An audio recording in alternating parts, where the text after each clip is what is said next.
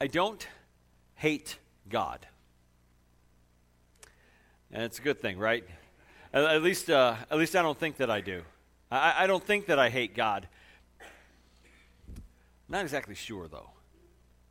And, and, I know it sounds strange, and I know it sounds weird. It's like, Sean, you're a pastor, you're a preacher Sean, you're, you know, you, you, you, of course you love God, right? When I evaluate my life, when I look at my life and I look at the way that I live and I look at the things that I desire and the things that I want, and then I look at time, the time that I spend with God and I look at the time that I, I hang out with God and the things that I do for Him, I don't know that they're, I don't know that they balance out. Because I look at scripture passages like, like, like this one here from 1 John chapter 2 verses 15 and 16. It says, "Do not love this world nor the things it offers you, for when you love the world, you do not have the love of the Father in you. For the world offers only a craving for physical pleasure, a craving for everything we see, and pride in our achievements and possessions. These are not from the Father, but are from this world." Now see that that scares me I'll tell you right now, that scares me because it's like if you love the world, then you do not love God. And, and, there's a lot of stuff in this world that I really like. There's a lot of stuff in this world that I enjoy. Those things like those, those the, the cravings, you know, the cravings are real. The struggle is real. And then I read a verse like this with the words of Jesus from the Sermon on the Mount, Matthew 6 24. No one can serve two masters. Either you will hate the one and love the other, or you will be devoted to the one and despise the other. You cannot serve both God and money. Does anyone here hate money? Does anybody here love money? Oh, be careful, little hand that you raise. Because what does Jesus say?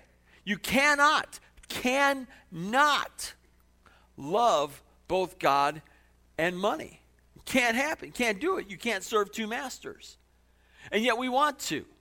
We want to serve two. We want to be like, all right, uh, okay, I'm going to do my Sunday church thing, and then the rest of the week I'm going to be in the world and doing my world thing.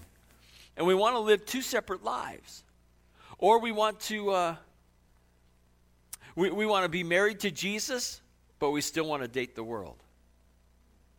Oh, it doesn't work that way, folks.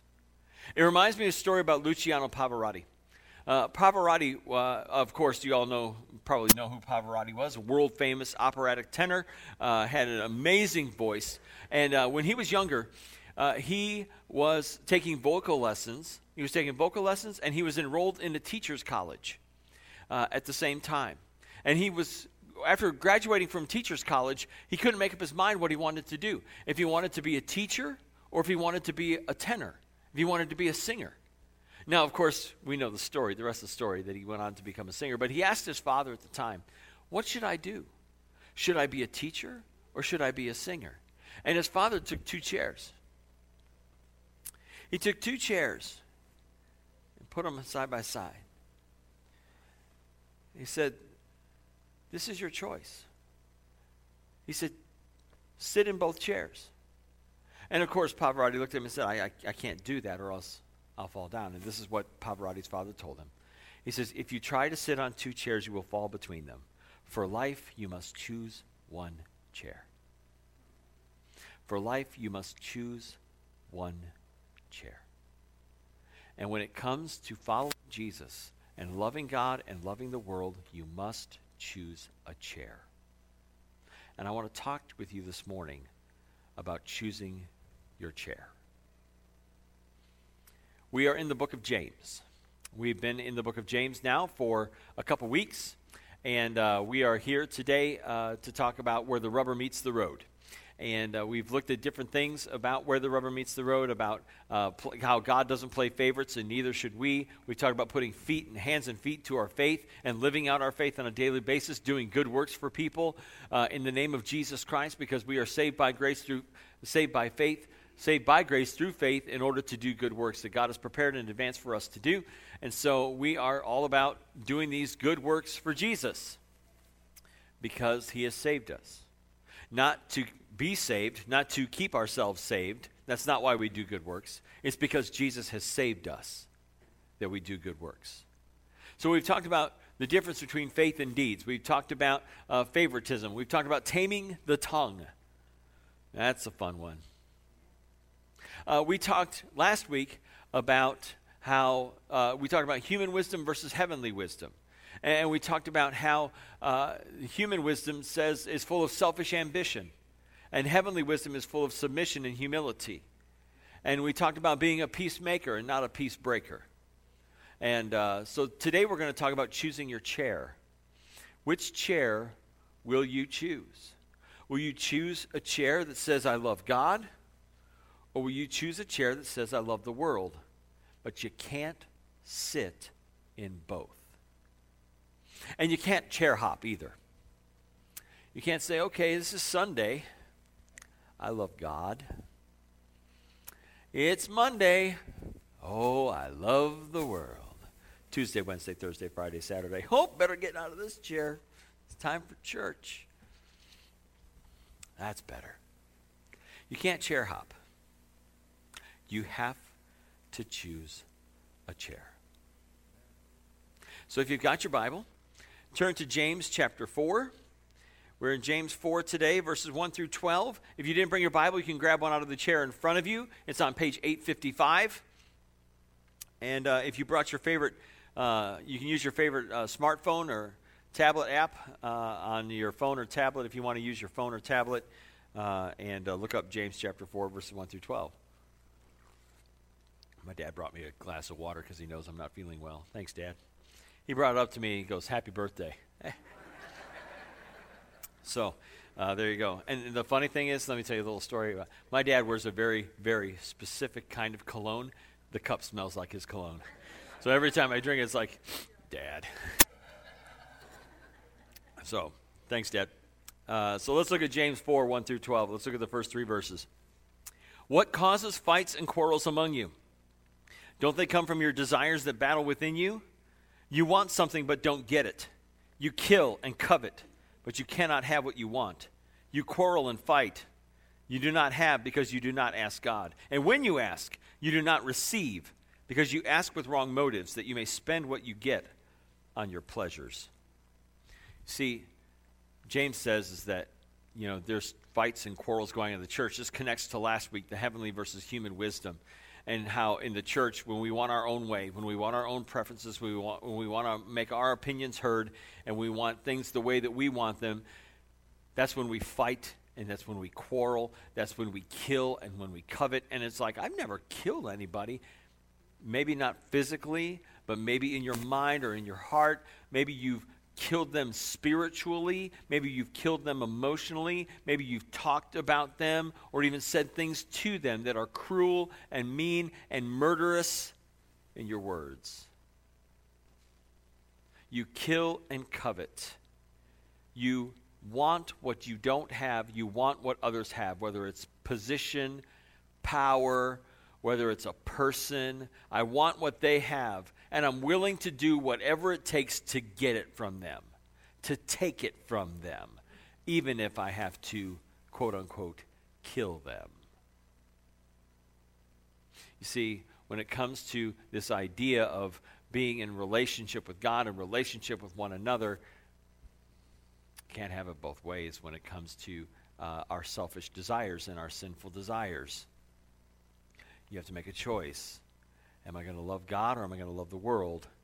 Am I going to love myself or am I going to love others? I got to choose a chair. He says that you kill and covet, you fight and quarrel. And it's from these desires that battle within us. These desires. We talked about those in the excuse me, in the passage from First John, those cravings for physical pleasure, those cravings for everything we see, that pride in our achievements and our possessions we fight and quarrel over these things, and they don't last. They don't last. Yet we fight and we kill and we covet for these things. He says, You do not receive because you do not ask God. And then when you do ask, you ask with wrong motives. So, that, uh, how many times do we pray with wrong motives? Lord, bless me. Lord, I, I need this. Lord, I, I need you. I, I, I, need, I need help. And yet at the same time, we're all, think, all we're thinking about is ourselves. He says, You do not receive, you do not ask, you do not receive, you do not have because you do not ask God. And when you do ask, you ask with wrong, selfish motives so that you can take what you get and spend it on yourselves and fulfill your selfish desires. This whole passage, James 4 1 through 12, is about selfishness versus humility. It's about selfishness versus selflessness. It's about humbling ourselves before God instead of puffing ourselves up with pride. So, when it comes to this idea of you know you do not have because you do not ask God, that's not a challenge to say, okay, if I just pray about it, I'm going to have it. It's about praying with right motives, praying with the proper motives so that what you get, you can give away. We're called to be a blessing to other people. The blessings we receive, we're called to bless others with. And yet we don't think of that very often, do we? it's like, gimme, gimme, gimme, so I can go get, get, get, get, get. Instead of gimme, gimme, gimme, so I can give, give, give, give, give. That's the way we should do it. Let's keep going. Starting in verse 4. You adulterous people, don't you know that friendship with the world is hatred toward God? Anyone who chooses to be a friend of the world becomes an enemy of God. Or do you think Scripture says without reason that the Spirit He caused to live in us envies intensely, but He gives us more grace? That is why Scripture says God opposes the proud, but gives grace to the humble. When He calls them adulterous people, and by the way, He's speaking to us too, He says, You adulterous people. It, the actual, in the Greek, it's in the feminine form, so it's you adulteresses. And he's referring to the church. And this harkens back to the Old Testament when the prophets would say that the uh, people of Israel were cheating on God by pursuing the things of the world. And James is saying, You adulterous people, you adulteresses, the bride of Christ, the church, you're cheating on your spouse. You're cheating on your groom. You're cheating on Jesus. When you choose to sit in the chair that says, I love the world, you're cheating on Jesus. You're committing adultery on Jesus. So, a church that is more committed to the things of this world than they are to the things of Jesus is cheating on Jesus. Now, the scary part is, is that the church is made up of whom? Us, people. So, you adulterous people, you adulteresses, that's us. When we choose the chair of the world, we are cheating on our, on our husband as a church. We're cheating on Jesus. We're committing adultery on Jesus. And so when we choose to love the things of the world more than we love the things of God, when we choose to love the world instead of loving God, and what did John say? When you choose to love the world, it means you hate God. Friendship with the world is hatred toward God. That word for friendship, that Greek word for friendship, is the word philia. We get the city of Philadelphia's name from that word. City of brotherly what? See, this word means more than just friendship with the world. It means more than just hanging out with the world. It means more than just getting to the world every getting together with the world every once in a while. It is an actual love for the world, a brotherly kind of love for the world. And when we say that we love the world more than we love God, we are cheating on our Savior, Jesus Christ. And then James throws some good news right in the middle of there. He says, But he gives us more grace. That's where grace comes in. Because you know what? We're weak. And the things of this world are bright and shiny and pretty. And we want those things, right? Am I alone in this? We want the stuff. We want the gadgets. We want the clothes. We want the cars. We want the houses. We want the vacations. We want all the, the shiny stuff of the world and it distracts us from God. And we want that stuff. And we chase after that stuff. We will do anything to get that stuff. We'll put ourselves in deep, deep debt. We will run over uh, family members. We will run over friends. Black Friday's coming next month, folks. You're going to see it on the news, aren't you? People running over each other at Walmart to get a $400 television, but it's 65 inches. The people are bigger than life size. Do you really need a 65 inch television for 400 bucks? Don't answer that.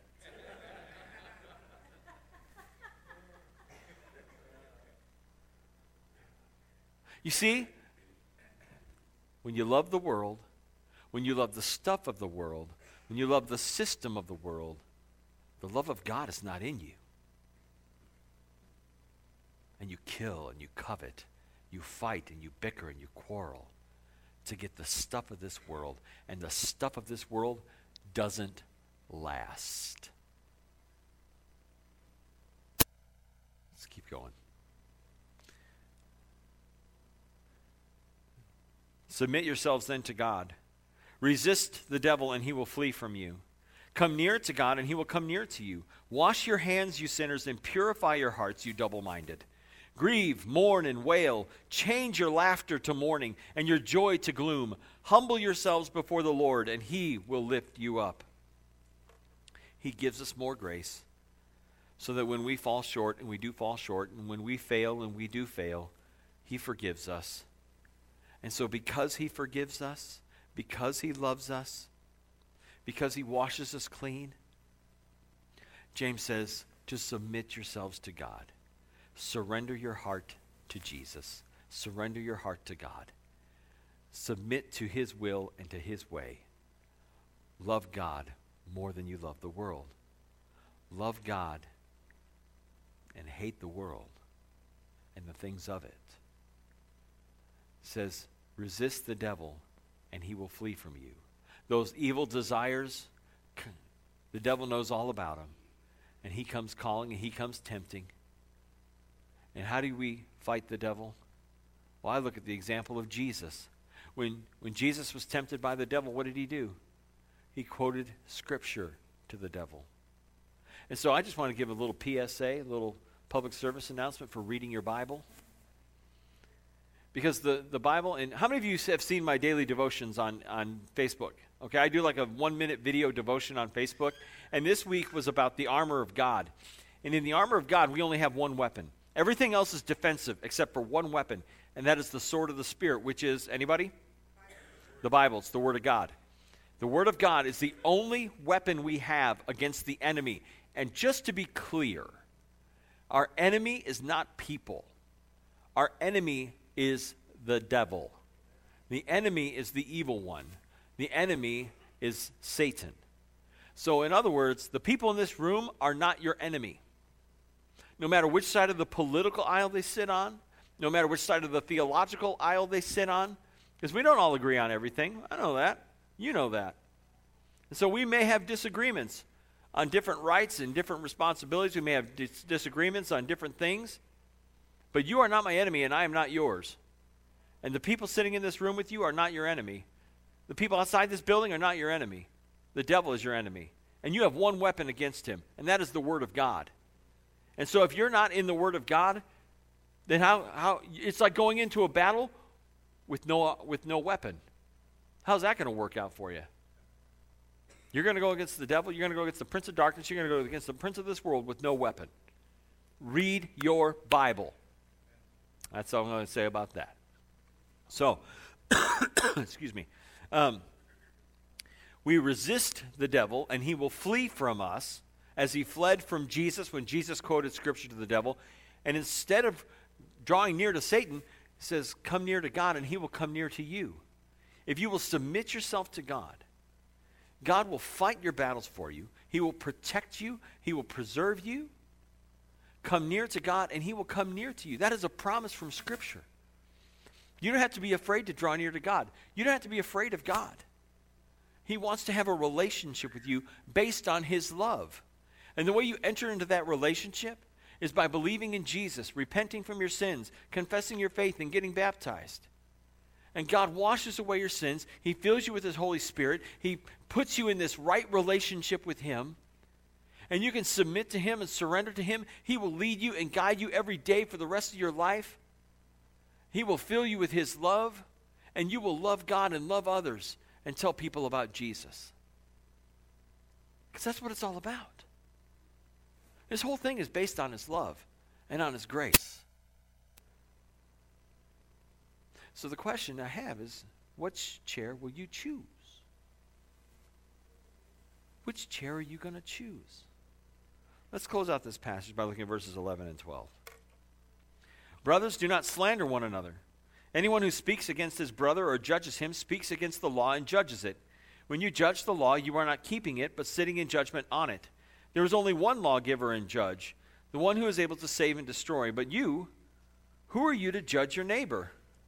Now, it may seem like that's disconnected from the previous passage, but in really, in reality, they're connected. He says, resist the devil and he will flee from you. The, the Greek word for devil is diabolos, and it's the same root word for the word slander. So when you slander somebody, you're treating them like the devil would. The devil is a slanderer, he is an accuser. So when you slander someone, and, and by the way, our definition of slander is usually to say something false about someone in order to hurt their reputation or in order to hurt them. But in the Greek, the word for slander literally means uh, to say anything against someone. So if you are speaking against someone, you are slandering them. He says, Do not slander one another. And why do we slander other people? So we can get our way. Why do we put people down? So we can make ourselves feel better. It's all about pride. He says, Do not slander one another. Because when you slander someone, you are sitting in judgment over them. And who do you think you are to judge somebody else? Because when you put yourself in the position of judge, he says there's only one judge, only one lawgiver, and his name is God. And you, my friends, I know, me too. We are not God. And so we have no right to sit in judgment over someone else and condemnation over someone else. It's not our job. We're not big enough to do that. So do not judge, do not slander one another. Instead, let us encourage one another and build each other up. When it comes to choosing your chair, I think James wants us to choose a specific one. It's not the chair, it's not, it's not God's chair of judgment, and it's not the chair of loving the world, but it's the chair of loving God. You can't choose both chairs. You cannot choose to love the world and to love God. You can't do it. You will either love God and hate the world, or you will love the world and hate God. The question is, which chair will you choose? Which chair do you want to sit in? And you can't choose both because you'll fall between them. So, when it comes to choosing your chair, I want you to choose wisely and to choose carefully. Because when you choose the chair of loving God, that means sold out surrender to Jesus Christ. That means full hearted, total devotion to Jesus. That means I love Jesus and nothing else matters. The things of this world don't matter. The things of, of uh, this world, uh, I, I don't give a hoot about anymore. I reject the things of this world because I love Jesus. And so, for like, you know, teenagers in the audience, teenagers out there hearing me now, which chair are you going to choose when you go to school tomorrow? Are you going to choose the chair of popular opinion? Are you going to choose the chair of the easy way out? Are you going to choose the chair of the world and going with the flow and doing what everybody else does, even if it's not what God wants you to do? Teenagers, which chair will you choose when you go to school tomorrow? My friends, which chair will you choose when you go to work tomorrow? Will you choose the chair of least resistance? Will you choose the chair of going the easy way? Will you choose the chair of, of sacrificing things that matter for things that don't? Which chair will you choose at work tomorrow? Which chair will you choose when you go home today? Will you take that chair of loving God with you? Or are you going to choose a chair that says, I love the world more? Will you choose the chair? Maybe if you're a grandparent, will you choose the chair that says, I love my children and grandchildren unconditionally, and I will help them to know Jesus as best as I can? Or will I just kind of put those conversations off like they don't really matter? Which chair will you choose? Choose wisely.